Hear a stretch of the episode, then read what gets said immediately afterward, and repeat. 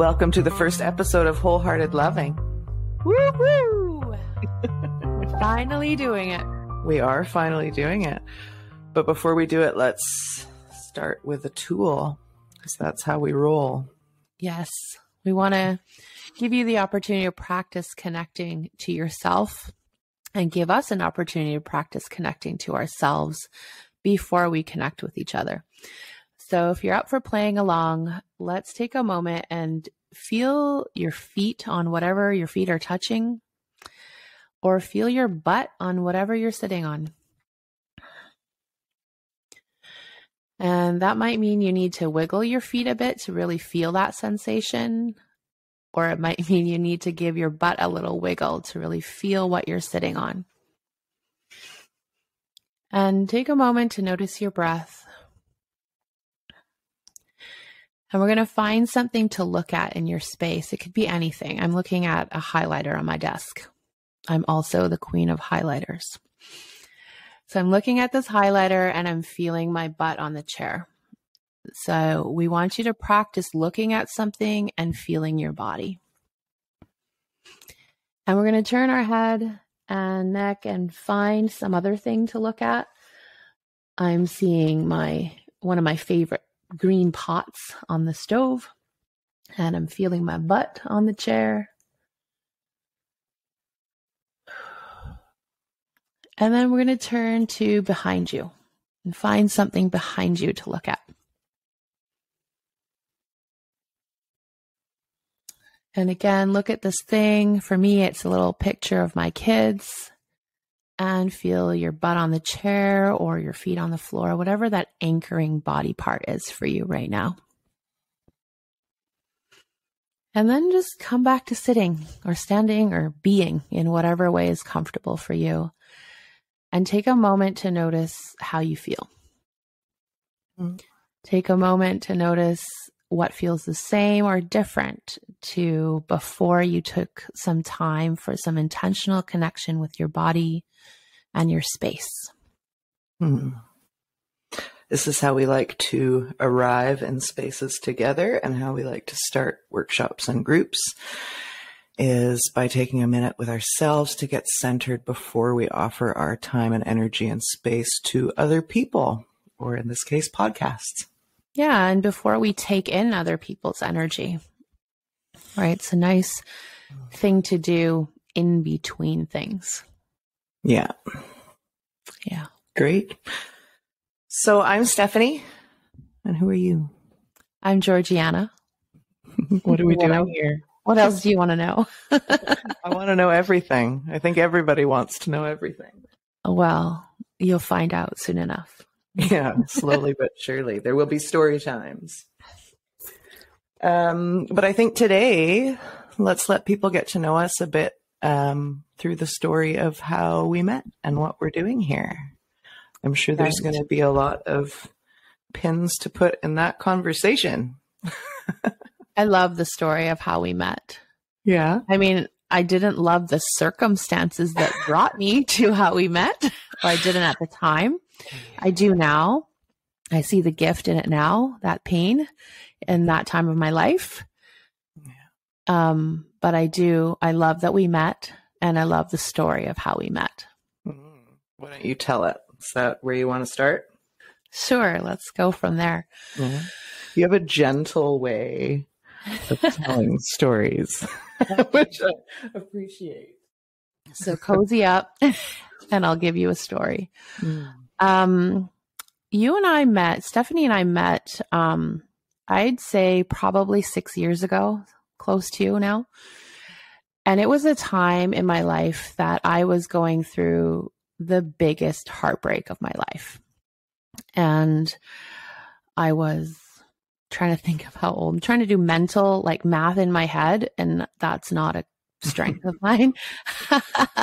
37. Yeah. Thank you. So I was 37 and I don't know if I was spared heartbreak earlier on my life or what, but it decided to come and hit me hard at 37.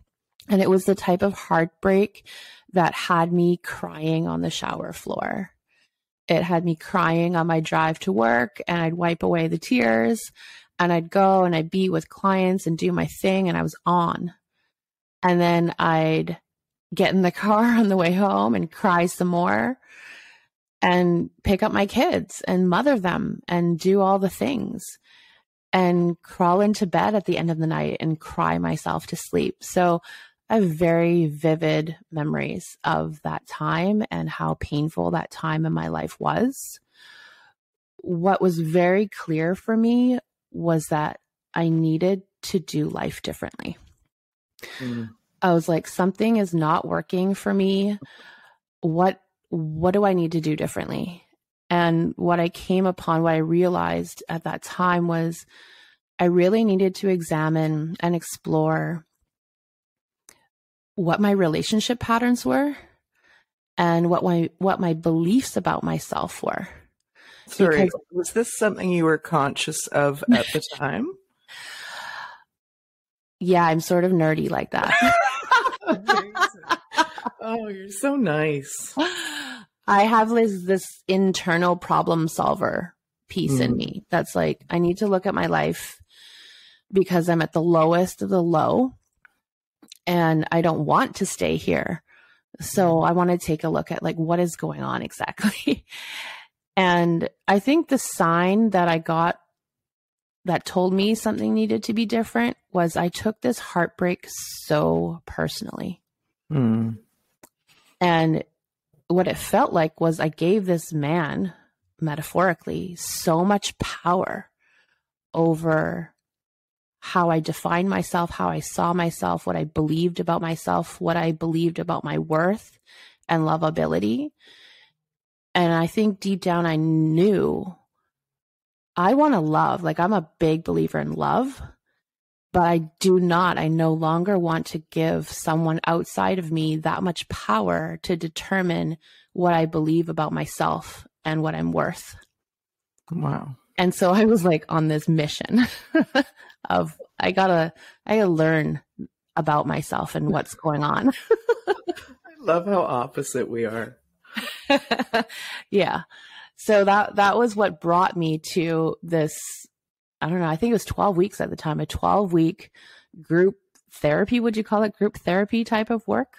Yeah, conscious relationship training. Yeah, and I had no idea what it was. And I think for another story time, I'd love to share how I ended up there that day because mm. it was so so much of following that yes ping in my body. And I was not I didn't grow up listening to that yes ping in my body at all. Mm. I grew mm. up trying to figure out the answers in my head.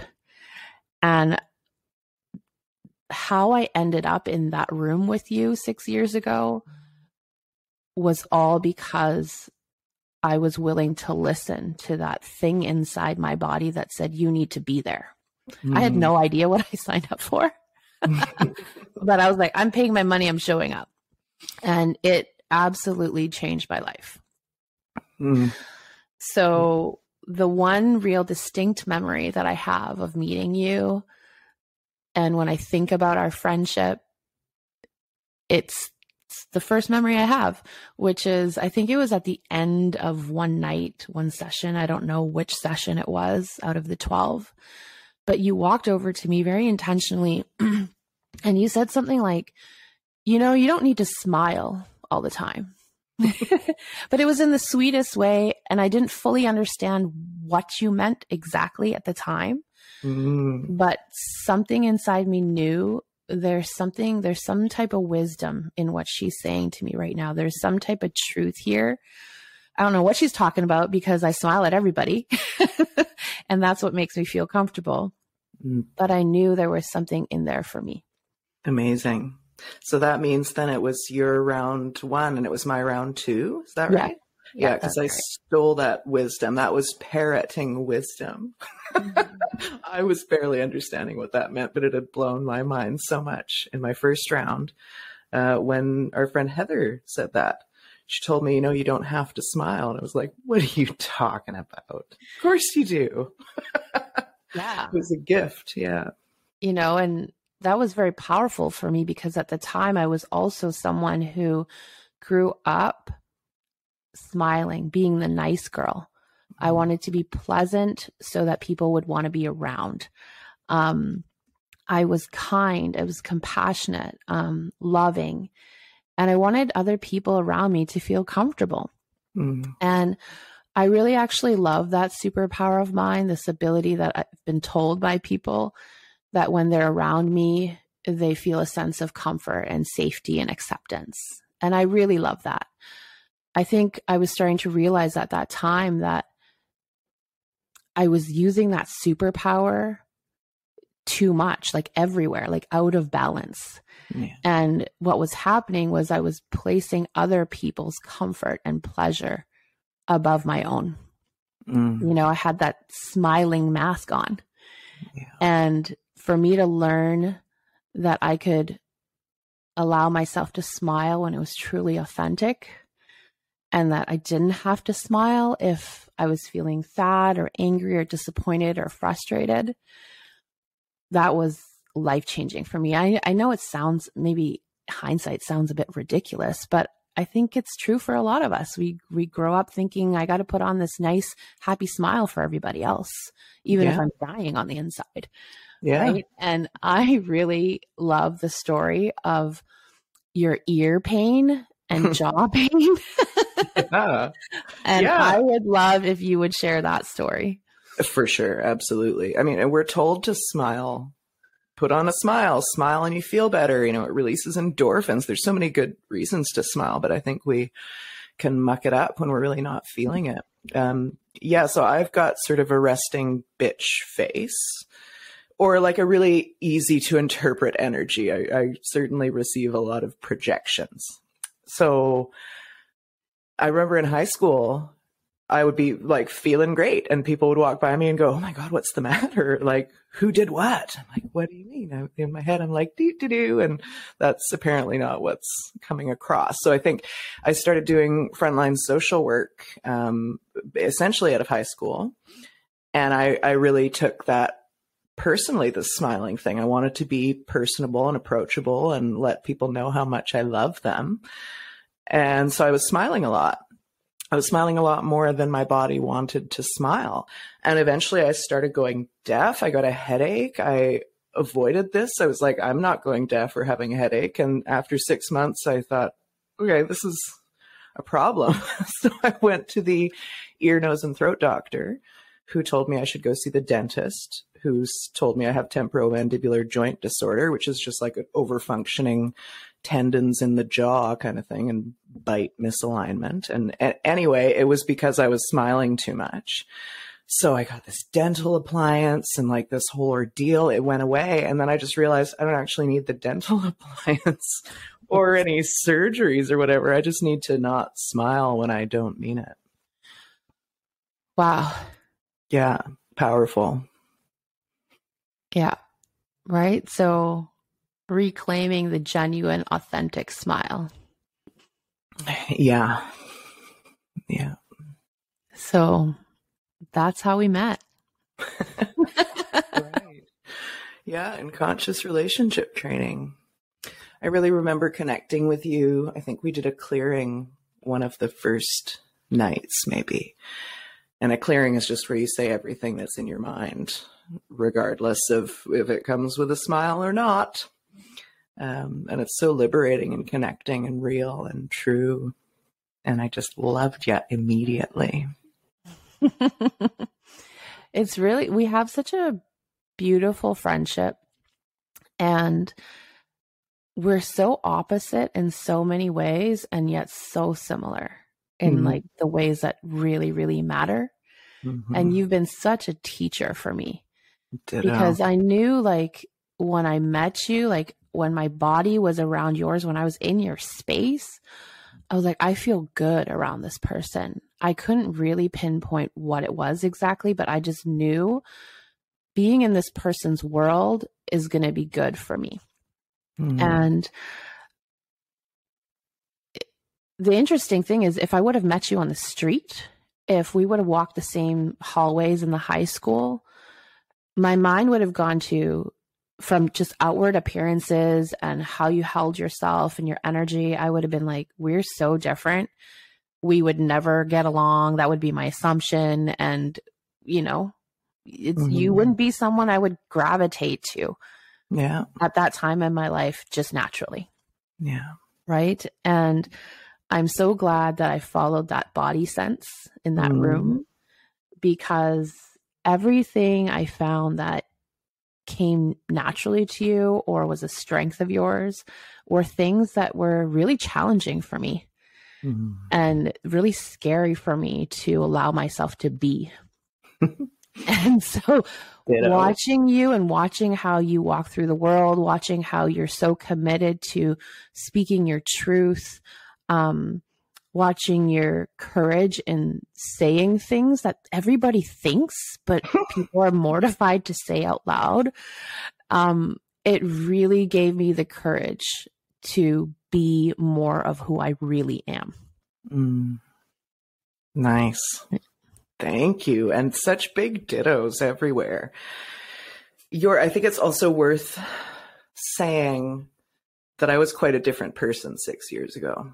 And I was quite angry without knowing it and aggressive without knowing it. I've got this intense, aggressive, protective streak that uh, not me, really. I mean, partly it is, but partly it isn't. It's so funny the way you're talking about your beautiful approach to coming into CRT, knowing that you needed to change something and fix your patterns. Did you not come in for the same reasons, intentions? No, no, I was just like, all the people around me need to fix their patterns. I was straight up there to make my boyfriend be different. And that was it. You know, I was just like, this guy's got problems, which isn't not true. And uh, we're going to get those fixed because he's not giving me the dream life that I'm imagining. It, it was just a, a complete blamey, pointing outward situation. Um, and that probably persisted for a few years. In many ways, it probably persists still. It's just much slower and I'm really aware of it now. It's been really beautiful and special to watch your shifts over the last six years mm-hmm. and to watch the ones that have been coming naturally and quite easily and the ones that are more clunky and bring out more of the tears and the ugly cries um, what i've seen in you is you embracing the softer parts of yourself that I always could sense were there. And um and to combine that with this this like real like I don't know, this badass part of you that'll just say what you mean.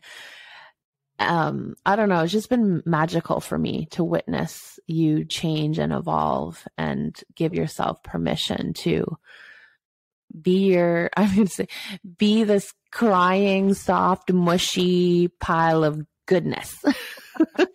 because I feel like if someone would have told you that you might one day even be a little bit like a pile of goo and mushy goodness, you would be like, F off, get the heck out of here. I don't know what you're talking about. yeah. Totally. Yeah. I used to, I mean, I still swear, but it's just a very different flavor now. You know, I'm still very direct and blunt and uh, sweary, but without this anger that I just didn't, I just didn't know. I didn't know I was so angry and so full mm-hmm. of old grief, you know? Right. And you're like the contrast of your soft gentleness. Let's see if I can say this without crying. like you you've got this way of connecting in just a loving open vulnerable way like the way you've done primary partnership relationships i mean or romantic stuff is so gentle and open like there's no dramatic bullshit you're just like here's my heart is that your heart let's cuddle together you know i'm like where are the knives and fire? where, where are the insults? Where's the confusion? You know, where's the uncertainty? Where's the hidden rage? Yeah. And I tell you what, I found a lot of that in those old relationships of mine. Ironically, mm-hmm. my unknown rage within, I discovered it without. Yeah, that's tough to feel and face, hey? Yeah. Yeah, for sure. And also one of my favorite parts of conscious relationship training, that anger processing. I love one of my favorite things is seeing, especially women who are, I'm going to use the words afraid of anger. They don't necessarily know that they are. They've probably got some history of anger looking certain ways that are uncomfortable or unsafe. But so they've shut it off. They're unaware. Maybe they have political complaints or road rage. There's always little like things that will crop up to show you that you've probably got some anger in there. I had all the markers. but watching these women go from like, okay, no, I'm absolutely not participating in this exercise and I don't need to. That's crazy.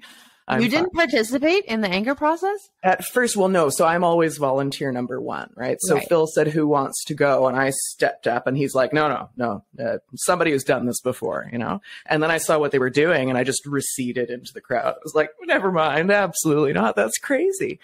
Um, Tell me why. Tell me why you thought it was crazy. Well, it's a very physical, loud, in your face process. Right. Okay. Yes. And when I'm volunteering, I'm just wanting to like show off or like mm. be good at things. I'm not actually going like, oh, do I want to participate? And like, I'm not thinking it through. I'm just following my feeling, right? Yeah. But then watching, so there's ways to like, you can observe the process. You don't need to participate. You can get sort of semi involved or like do the full fledged process. So over the course of like the half hour maybe that it was going on, I got a little bit more involved and I noticed my energy shifted in a way I didn't expect, which is such a beautiful thing and a gift I want everyone to experience. Sure. Letting your energy shift and staying with it. It's like, oh, maybe this actually feels kind of exciting.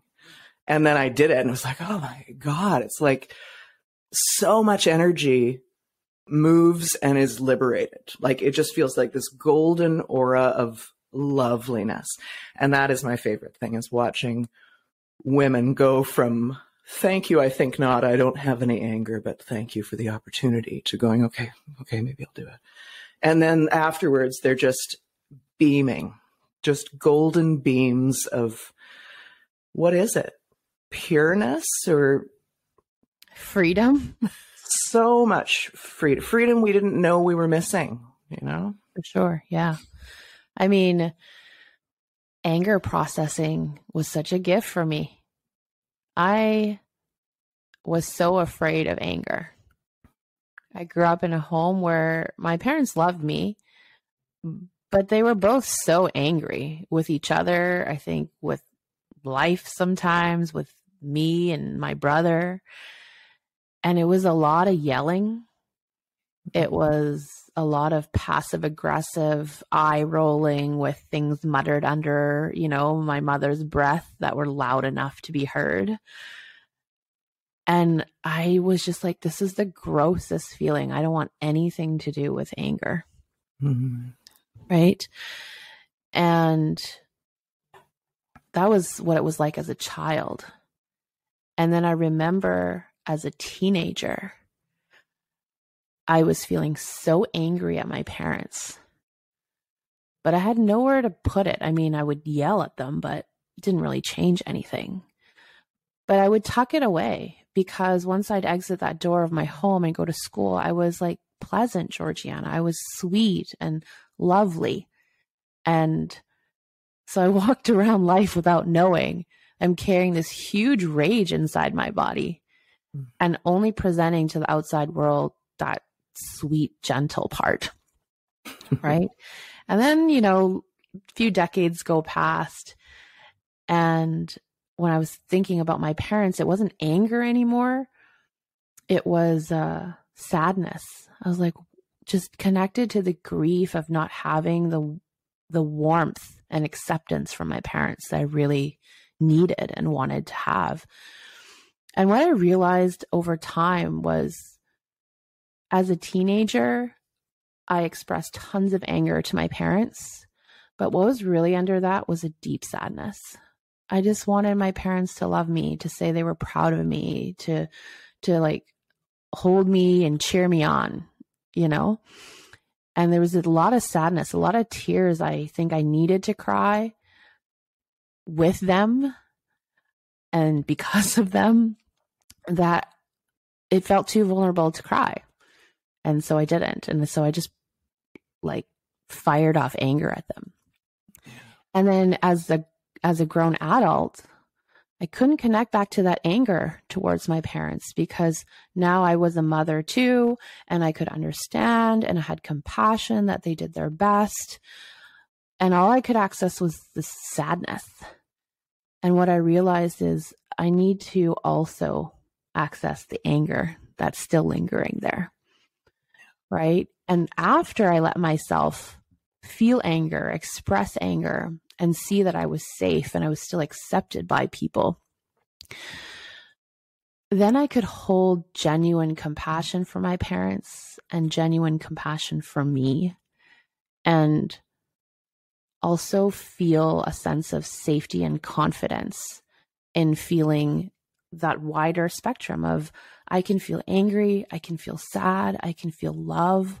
All of those things can go together and I'm not crazy. Yeah. All of those things can go together. I don't think we learn that as kids. All of those things can go together. Definitely not. Definitely not. Now, we had no anger at my house. There was none. There was no yelling. There was none of that. Um, if there was disagreement, it's more like you talk about it till you understand each other's perspective and uh, maybe you disagree. So when I encountered anger, I didn't know what, like, it was so big for me because f- for anyone I knew to get to that point, like, you'd be like about to murder someone. You know, it's not, right. you've totally lost it. so I encountered that. I think um, ex wife and boyfriend after was a lot of anger. I think for myself, I had I had so much anger that I didn't know was there. I think I'm a, a very emotional person. And I think as a kid, I, I mean, I sort of don't know how you help me a bit with this, how one would field my big emotions. Mm-hmm. I imagine as a parent, obviously that's very different than a friend. And I think it would be really painful to see your child in pain. I imagine that my mom has as big emotions as I do.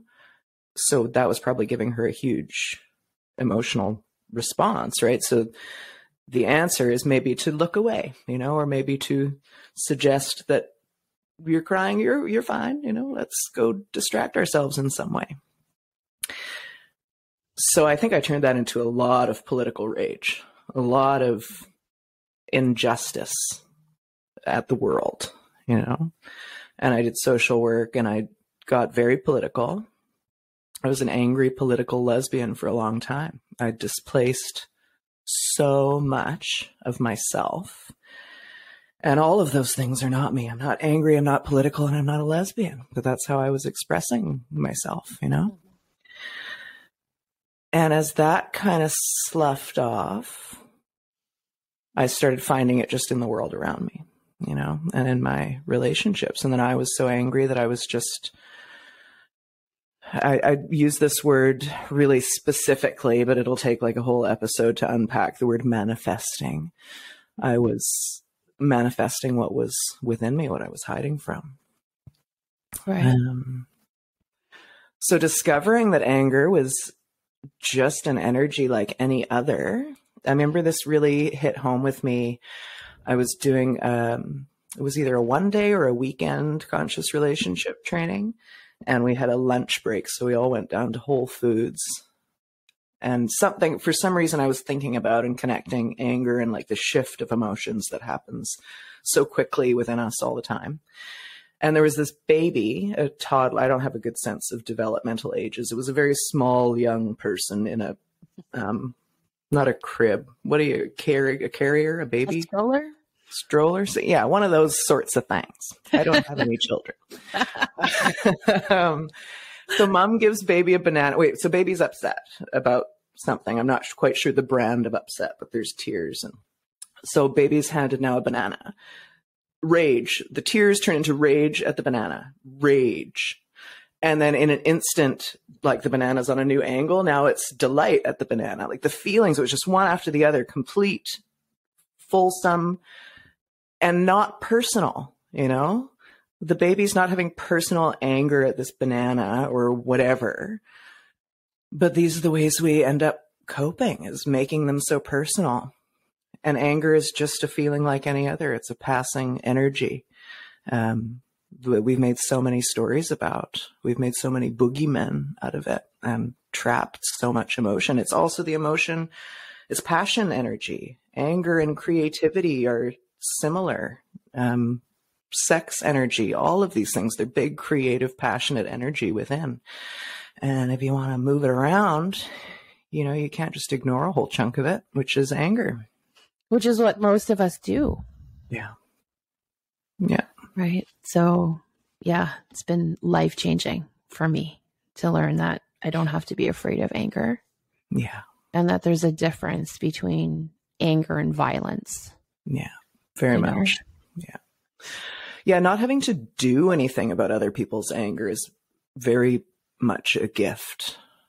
Um, and, you know, certainly I would have been involved if there was some drama playing out or something that needed to be fixed or people needed to be soothed or something needed to be different.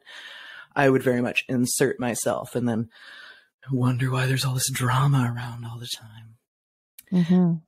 But now I can observe someone being angry and it's just it's a passing energy for me as it is as the observer the same as it is for them you don't need to make it mean anything don't need to do anything don't need to fix anything don't need to get emotionally involved in other people's anger that sentence right there is so huge mm-hmm. and i think so many of us are needing to learn that still or are learning that still and it's absolutely life changing I really want us to do a series on anger. Great. because there's so much more we could talk about around this topic that's so important. Yeah. I think. Yeah, for sure. We were on the topic of how we got to CRT, how we met. Right we wanted to share a little bit about what we're doing here today. Yes. Why a podcast? yes. That's a good a good question. So, well, so we did CRT together for years and then we joined the women's group, the Rising Woman women's groups at the time. So when, that was what? I guess 5 years ago maybe. Around that same time. Yeah. Mm-hmm. And Shay and Heather were running in person groups. Um, and now that's the thing I avoided also. Um, women, other women, groups of women. Um, I mean, we could certainly do an episode on that too. I was just going to say that. we it's safe to say that a lot of women feel distrust with groups of other women, you know, cliquey high school remembering or, or whatever it was. I actually had a great time in high school, maybe elementary school for me, but um, whatever it was, I did not feel inclined to join a women's group. Also, I think I was really attracted to the sort of harsh, blunt directness of conscious relationship training. And what I, I guess I assumed women's group would be like soft and something that I certainly has nothing to do with me. I'm not soft. but pretty squidgy. Um, so when I finally joined, and I can't actually remember why. Maybe it was because I had broken up with Darren I can't remember, but I caved. It was the feeling of like, okay, I need this now, or like, that was my harsh view at the time. Like, okay, I've caved, I need this. And now it would be like, oh, I, I was ready for the support of a loving group of women, you know, so simple. Anyway, we were in that group for a few years. And boy, did that group save me from things like myself. uh, we'll do a big story time one time about my my breakup with Darren, but I remember posting something in the group. I had gone over there to I think pick up my stuff, and it was a dramatic, horrible gong show. And I messaged saying like, ah, here, you know, I'm a, I'm about to do something crazy, and is that a good idea? And it's so good that I had the I was connecting now enough to myself. Like me extending for any reason just wouldn't have happened before. So to connect with this group of women and go, I am about to do something crazy. Is this a good idea? Right on the group chat, you mean? Yeah, on the group chat. Yeah, on the WhatsApp. And I remember Shay was like, Yeah, that's not a great idea. And like, do you have to do anything now? Is there anyone you could connect with right now for some support? And you know, that's so far from the dramatic crap that I had been involved in at that point in my life that it's almost unfathomable. You know, when somebody says like, cool, yeah, like I, I hear what you're saying. Maybe you could just slow down and take a breath. I mean, at the time I was just like, fuck you. What, what do you mean? Take, here's breath. Here we go. We're breathing. Now what? Do I go get a chainsaw and bust into his house? Now what? But now it's so clear that you you take a breath, slow down, take a moment to be with yourself. That same thing we practiced yeah. at the beginning of this episode of like, can I connect to myself first in this moment and my space to just create that pause that allows for the next intentional choice. And I think that's what Shay was trying to help you create in that moment of let's just slow things down. Mm-hmm. You know, it's valid everything you're feeling. And let's give yourself an opportunity to make an intentional choice.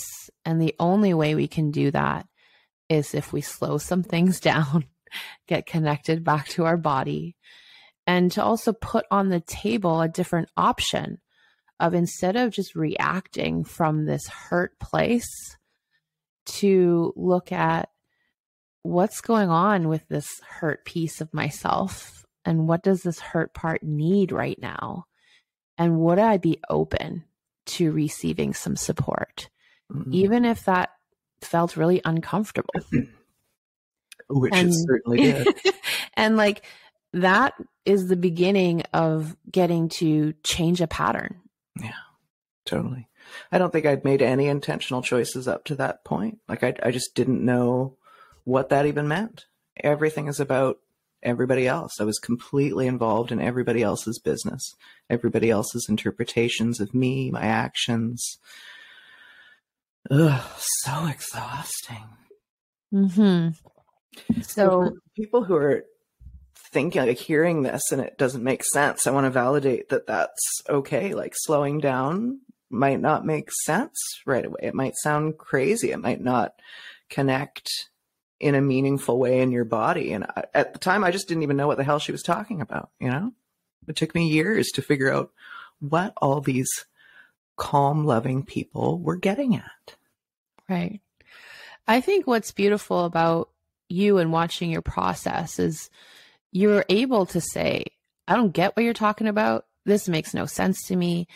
And at the same time, there was an openness. You kept an openness mm. to like, I don't need to get it now. They're obviously onto something that brings them some sort of peace into their lives.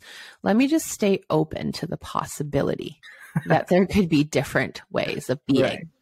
Now, see, that is a loving Gigi interpretation of what was happening in my mind, which was actually self loathing. So, this is one of the, I appreciate where my self loathing has gotten me, my historical self loathing, because I don't actually loathe myself. I quite love myself now.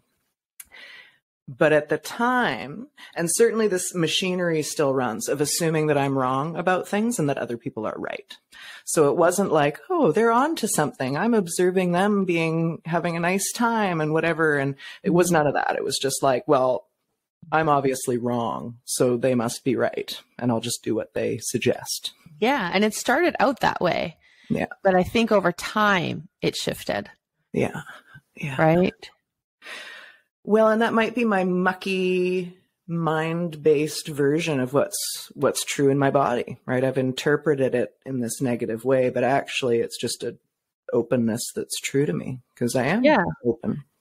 Exactly. And that's on the Mm. outside looking in, watching you and your process. Like Yeah. that couldn't have happened. You couldn't be where you are today with your belief in um the importance of pausing and connecting to your body and listening to the wisdom of your body and creating opportunities to to be able to make intentional choices. You couldn't be here today if there wasn't an openness in you. Yeah. For sure. This is one of the things I'm learning right now with human design is how much of what's good for me, I've figured out ways to make that happen. Um, without knowing that's what was happening, you know, and I've maybe called it by other names, but we're meeting our needs all the time, you know, in so many ways that we're unconscious of. I love exploring this with you and I love everyone else exploring it for themselves. Yeah, this is one of my passion topics, meeting our needs. We can talk for a long time about that too, right? We meet our needs in ways that sometimes are helpful for us and other times unhelpful. Sometimes they're kind to ourselves and others, and sometimes they're not. And to be able to see that every choice we make is just an attempt to meet our needs. Our needs on their own are not a bad thing, right? They're just human needs. But how we've learned to take care of our needs. Yeah. Or to shame our needs. Yeah, or to shame our needs. Wow. Just like hearing you say that sentence, I'm like, oh, we could go on for hours just talking about needs, We could. um, which we'll save, I think, for another time. yeah. But I'm curious how, you know, when the question is, why are we here? Why are we, why are we starting a podcast? And you had shared about our experience in women's group together. How, for you, how is women's group an influence in where you got to today to say, I want to start a podcast? Mm. I think one of the things that struck me maybe almost the most about women's groups specifically. So there's a lot of it's a very conscious relationship group therapy kind of work. But there is a difference with women's group where all of our conditioning specifically as women comes up in this group context. So like have a smile on, be fine with everything. Those are like the, the basics. The thing that felt amazing to me about women's group and what I hope to disseminate in the world is during the simple check-in, right? Feelings and needs check-in at the beginning of group. How are you feeling? What do you need? One after the other, such different feelings all of them allowed to be here. One woman's celebrating, one woman's at her lowest point. When we can all be with these feelings together at the same time. Nobody's trying to control anybody else's feelings. Everybody's letting each other have their experience. And they're just there as a supportive human desiring to be in a space with each other. That's like so beautiful. Yeah, it's really uh, creating an opportunity for ourselves to experience all the things that I think we all wanted as little children. To feel like my feelings matter, my needs matter, my experience is valid, right? My hopes and dreams are worth um, pursuing and giving attention to. Yeah. My pain deserves to be held and seen Yeah. that's what we got to experience in women's group. So no wonder it's so nourishing because how many of us, no matter how much your parents loved you, how many of us got to experience that on a regular basis, Right. Yeah. right? So we went from being participants in women's group And I'm so grateful for that experience, honestly, life changing, to being asked to take over that group and start facilitating women's groups. And that was such a joy in my life. It stirred up a lot of fears of who am I to do this and run the group. Um, but also, it gave me an opportunity to break all those old beliefs that it should be somebody else mm. who knows better, who can do better, who knows more. And um, this makes me a little emotional talking about it because I had so many old beliefs about everyone else can do it better, everyone else knows more. And especially um, growing up Chinese in Canada, I didn't see anyone that looked like me doing anything in any position that had power. And I mean power in a healthy way. Um, someone who held wisdom or was a guide. Like I didn't see anyone look like me be in those positions. So when we were asked to facilitate group, there was a part of me that was like, no, I just want to hide. I'm fine. Mm-hmm. and then I also knew that this was an opportunity that has been handed to me to start rewriting this old belief that I'm not good enough. Right. And that I deserve to have an opportunity too, just like everyone else. And so it was life changing in that way. And then also so life changing in watching the lives of women transform, watching their beliefs about themselves shift, their beliefs about other women, people, their beliefs about what relationship means and can be, mm. um, their belief about whether they can trust themselves and trust the world and trust life. Like watching that shift for women, watching oh, their relationships with their parents and with their children. Yeah, everything just changing.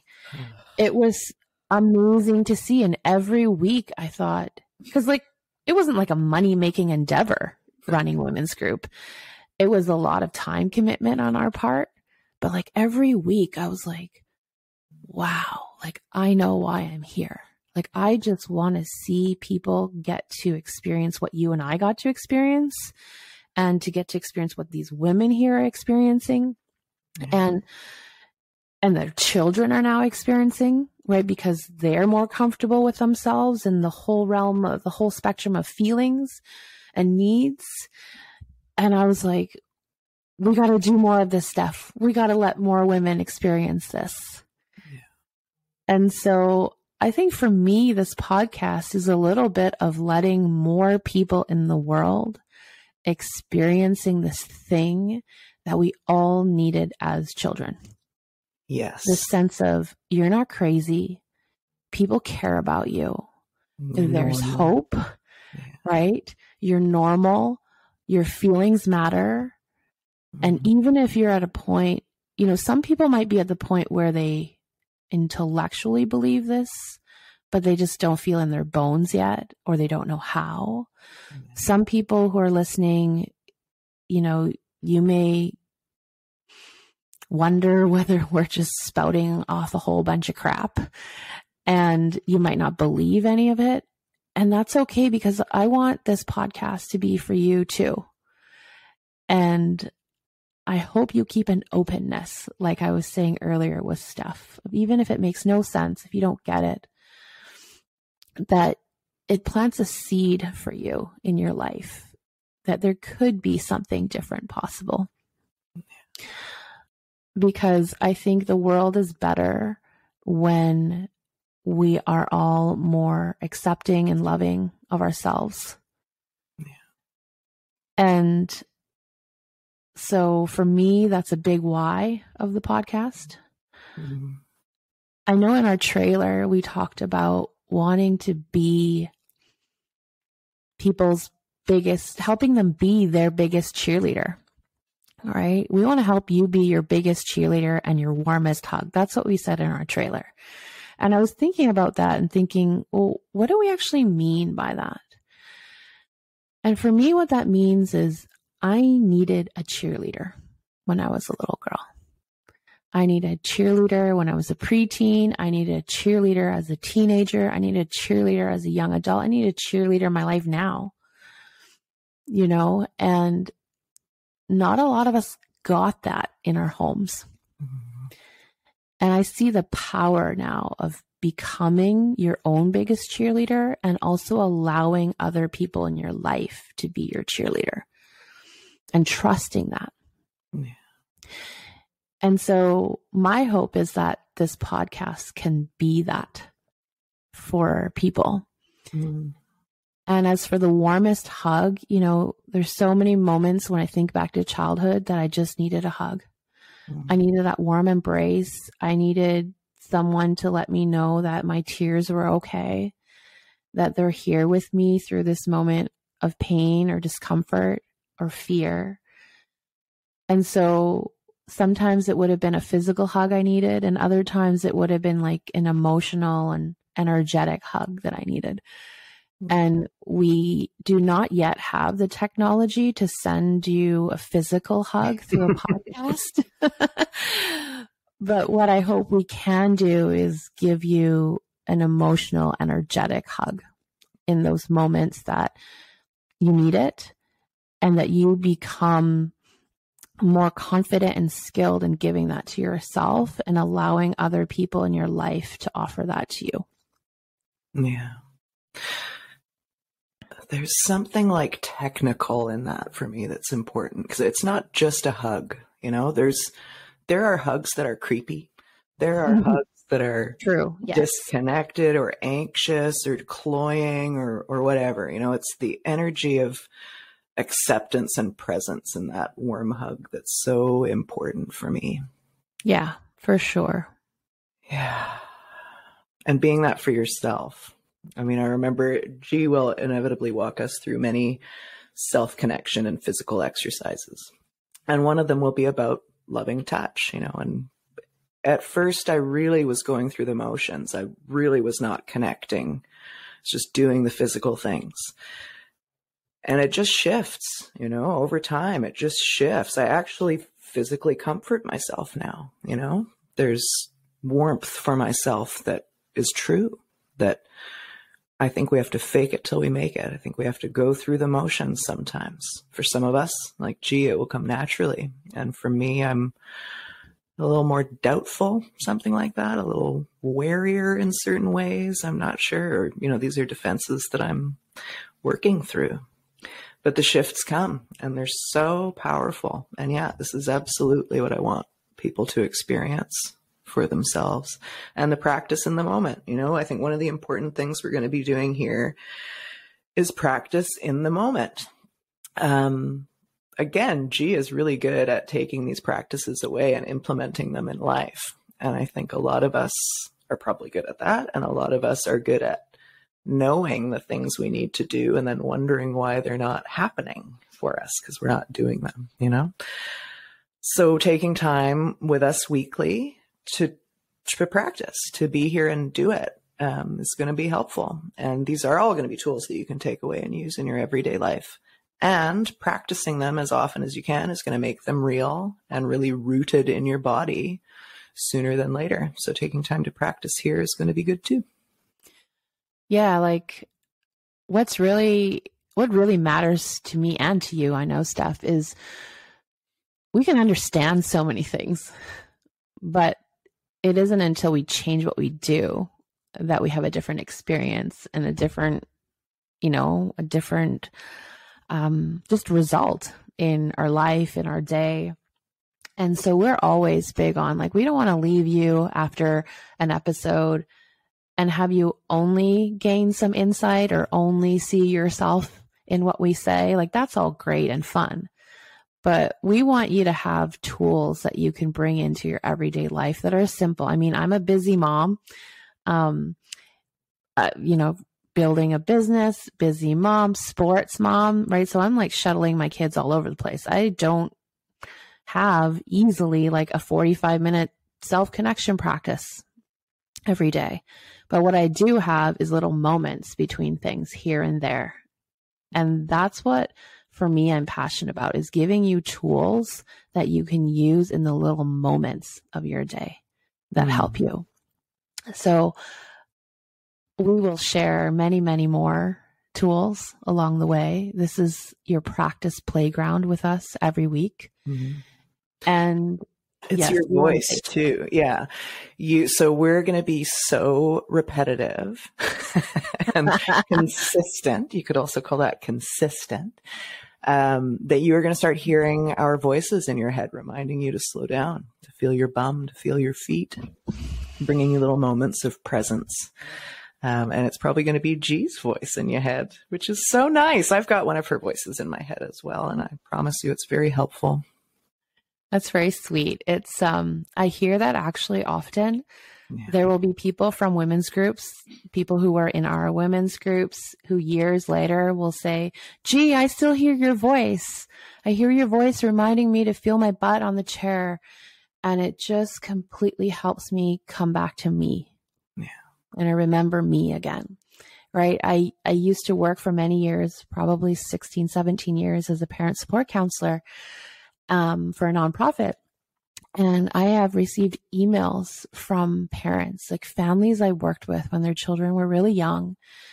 And they, they, they say things like, um, I've learned, or like as a family, we've learned so much from you in how to help ourselves, how to, you know, support our children. And one thing I have never forgotten is feel your feet on the ground and your bum in the chair. And this was from a dad actually who wrote me. And I just had the biggest smile on my face reading that message because it sounds insignificant. How could feeling your butt on the chair possibly bring so much change into your life. And yet I know it's true. I see, I've seen it in my life. I see it in like so many people's lives. And one of my teachers, my Trey, she used a phrase that I love and I, I quote her all the time. She says, simple does not mean insignificant. Yeah. And that was really powerful for me because I used to be an all or nothing kind of girl. Like it's got to be big, it's got to be powerful. Like why would I waste my time doing silly, ridiculous things that seem to have no influence? So, anyways, I shifted that belief. and I see now that simple is significant. And the reason being is that it's these self connection practices that help us grow the pause and learn how to be with the discomfort of pause because most of us are highly uncomfortable pausing and feeling our bodies and knowing what's going on with ourselves. And like we said earlier, only in pause do we have space to make the next intentional choice. Yeah. Right. So if you want to change anything about your life and how you do life, how you think about yourself, how you think about life, it's not possible unless we first grow the pause. Yeah. Yeah. Yeah. We're talking about bringing real presence to our lives in the moment. And yeah, and I used to hear that. I used to hear bring presence, like be present. I'm like, what, the F does that mean? yeah, it means feel your bum and take a breath. Yes. yeah. And slowing down. I mean, we all know what what our presence feels like. And interactions with other people, other energies, time, thoughts, feelings, whatever takes us away from that center. And this feel your bum. I mean, the words feel your bum seem kind of silly and maybe insignificant. But if you instead use the words bring your embodied presence to this moment, I mean, that's pretty significant. We know that that has a huge impact. It's just daunting and the words are a bit meaningless until you've practiced enough that you have an embodied sense of what that means. Yeah. Yeah. Yeah. I'm excited. I'm excited to share more and help everyone bring these simple things into their life that are so life changing. Yeah, me too. I think that's a good place to wrap it up with uh, another practice to lead us out. Right. Let's practice again, feeling your butt on the chair, or maybe it's your foot on the ground. And just notice your breath. And this time I'm going to bring a little attention to our hands. So just giving your hands a bit of a squeeze.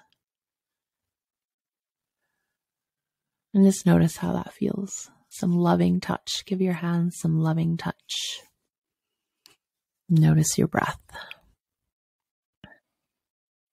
Mm. It's that easy. Right? I would love everyone to take a minute and notice how you're feeling in your body right now. How are you feeling in your body, G? I feel like a softness mm. and a hmm. warmth, like sort of like, oh, I, I just want to curl up. That's what I feel. yeah. I also feel soft. And my right shoulder is a little sore. Mm-hmm. And I've got to wee. and and I feel energetically full in a good way. Mm, I love that. Yeah. I love also that um, you notice that you have a sore shoulder because these practices are not meant to make us feel good. Yeah. They're meant to help us notice what's going on with ourselves and what we need. Yeah. Right. Some sometimes I, I walk people through these, people who are new to me and this work, and they're like, I don't know if I did it right. Or that didn't work because I, I still feel uncomfortable. Mm-hmm. And then when they realize, they're like, oh, it's not meant to make me feel better. That might be what happens. But what you're going to start knowing is you're going to know yourself better and your body better and the signals and voice of your body better. Mm-hmm. You're going to be given an opportunity to tend to what your body's asking for. Yeah. Right. And uh, that's a really beautiful thing it's really beautiful learning to be with your own experience. And that opens up so many doors in so many ways. I'm mm-hmm. excited. Yeah. yeah. So, okay. Anything else you want to say?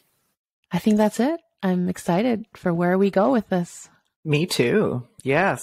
Okay. Well, I think that's it for now then. So, what do I want to say? I want to say like, follow, and subscribe. And if there's anything we've said here today that's helped you or felt good in your body or your mind, um, please share with somebody that you care about. And yes. And also, I want to add this podcast is for you.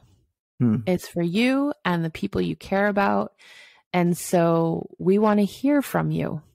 We want to help answer your questions. We want to give you tools that would make a difference in your life. So if you want, we are giving you an opportunity to really tell us what you need and what would be helpful for you in your life. I think we can add a link somewhere in the show notes that links to a page where you can send us your questions that you want us to answer here on the podcast or any themes or topics you'd love for us to share about. Let us know, and we would be so thrilled to get to create something for you that's going to make a difference in your life. Mm-hmm. Yeah. And for those of you who've sent questions already, we are going to get to those. Uh, we're just spending the first couple episodes with a little get to know us kind of thing. But um, yeah, we love to hear from you. And yes, we are here for you. And I'm excited for you too. Yeah. All right. Okay. See you soon. Bye.